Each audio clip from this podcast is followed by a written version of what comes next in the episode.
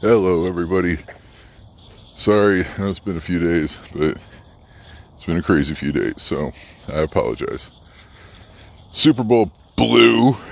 That was boring. Anyway, that's all I'm going to say about that. But uh, it did get me thinking about a few things.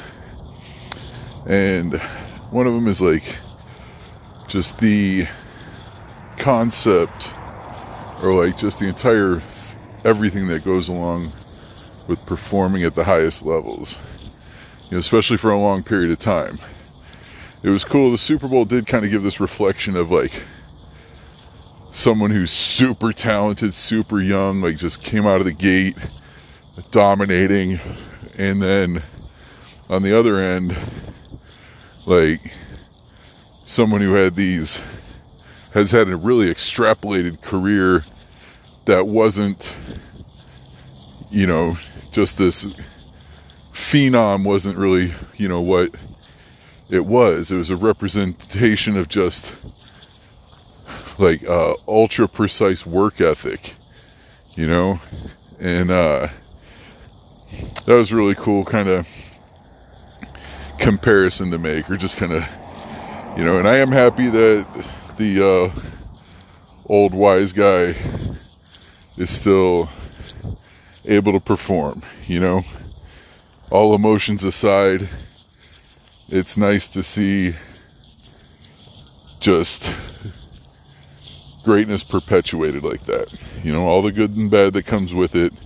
Say what you will, the person is making a statement for longevity in a sport that's known for anything but. And I heard this quote the other day that kind of fed into this, and it was If you are too big for the small stuff, you are too small for the big stuff. That one hit me hard. I liked it. I like it. You know, it's true. Like, the willingness to just do the dirt, like just day in and day out, like the really low reward stuff. I've talked about this before with, you know, kind of working out and trying to get in shape. You know, this the tiny little steps, like the imperceivable steps, just taking one after the other with an undying faith that they're going to lead somewhere amazing. You know, it's uh you know it's a it's a it's a crazy thing. If you're not familiar with tim ferriss i know i've talked about him before too but tim ferriss you know wrote a series of books uh you know under this uh four hour title. His first one was the four hour work week and the four hour body you know like so he wrote a series of these four hour books. The four hour work week is this big commercial success. You know, and it's sad because I think it's his worst book. like in every way, like the idea of it. Like it was a brilliant book for him to write because the title and the subject matter, everything about it what just screamed commercial success. You know? And the book is deep with actionable insight and a really cool framework to kind of view the world. You know, but even the gems in that book, you know, he has this thing in there about like working out what your ideal life looks like. You know, Plah! like that just got swatted aside. You know, and it's if people take a really good hard look at what they really want, they'll find that it's a lot closer than it feels like if you're just always wanting a little bit more or different. You know, but the part of this book that kept it on the best sellers list for shit, it might still be there, is that the time compression and the perception of effort compression. Like that was the marketability of that book is that it it spoke to people who want more rewards for less effort. My favorite book of Tim Ferriss's is this one called The Four Hour Chef. This is a fucking masterpiece. This thing is just this like how to manual of this huge range of stuff, and it kind of all feeds back to cooking, but not really. Like it's a meta learning book. And like it had all these like lessons, real simple breakdowns, beautiful illustrations and pictures of ways to do things like you know, lobster boils and uh you know, making making simple things and you know, making making things in this kind of like progression of harder and harder tasks. And then he has this one recipe in there called like the dragonfish thing. Uh, thing. I, I, can't remember what the the word for it is. It's a French word for some type of fish uh, display. But anyway, you'll find it in their dragonfish. And it's all these techniques. Like it's this huge like monstrosity of a recipe that you have to do like a hundred different things, you know? This thing is like a kung fu class in cooking, you know?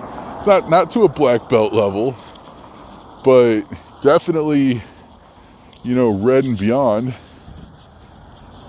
like it's uh and it didn't do very well, you know, because the effort component was was obvious. But so Tim Ferriss kind of introduced me to not directly, I don't know the man, but the reading his stuff kind of directed me towards that meta learning thing.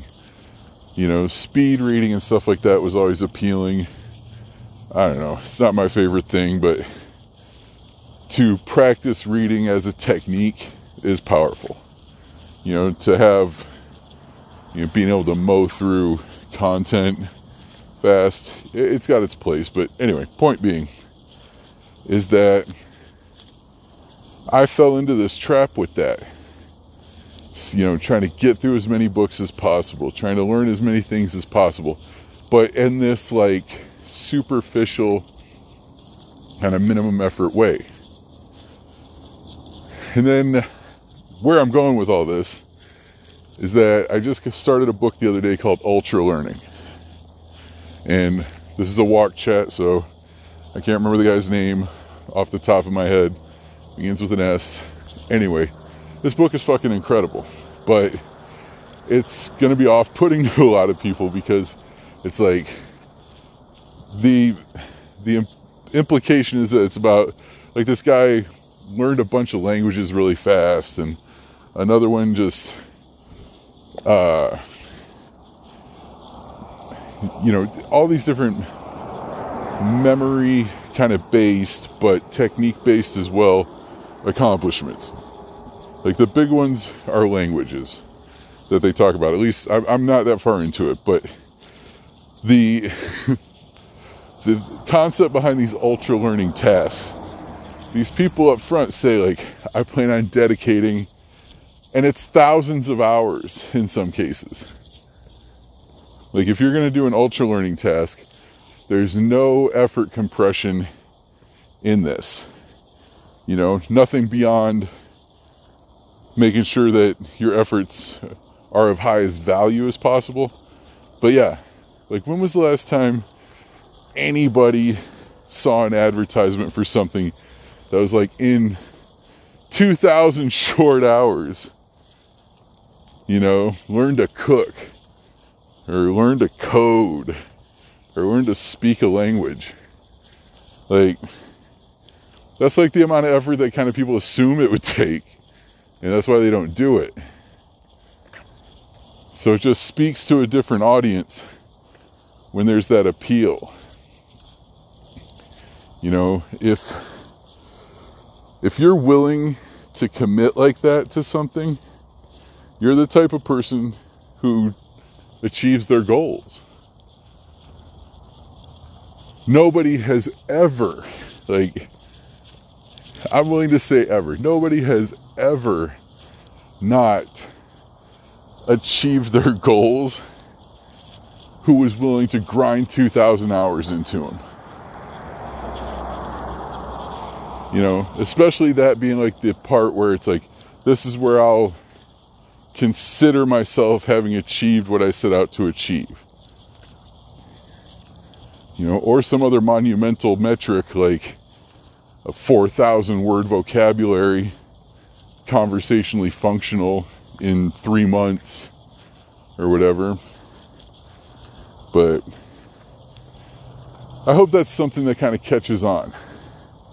You know, like I would love to see the opposite trend of all the training routines that instead of being like 10 minute abs, 8 minute abs, 7 minute abs, like instead of that trend, like see this like oh 2000 wait to see what you can do in 10,000 and 10,000 hours kind of is this like golden metric made famous by Malcolm Gladwell in the book Outliers.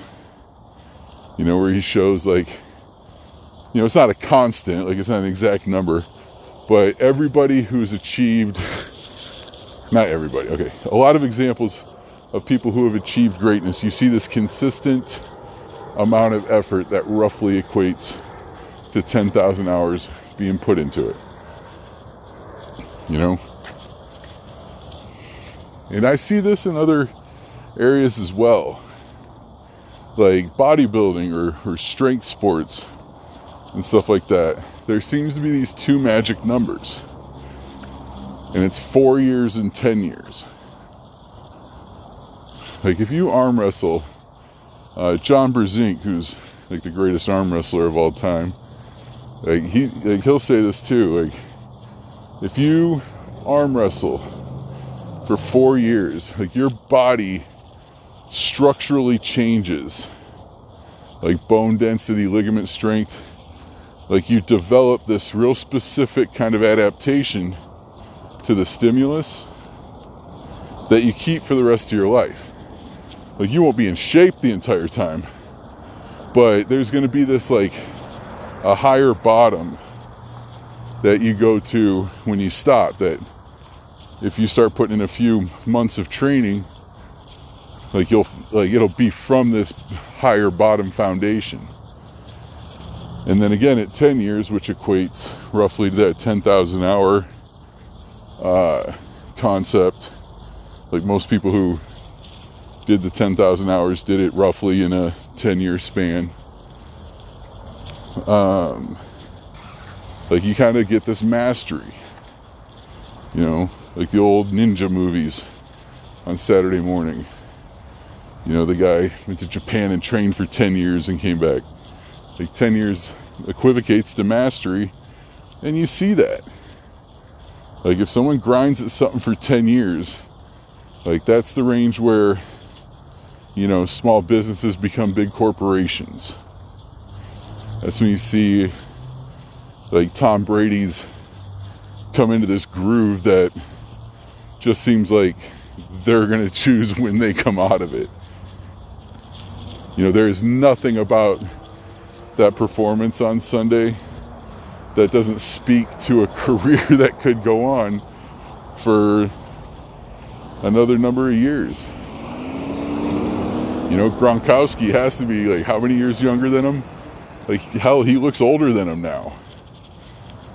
you know? So, anyway. I know this is another walk, ramble, and chat, but that's where my mind was at.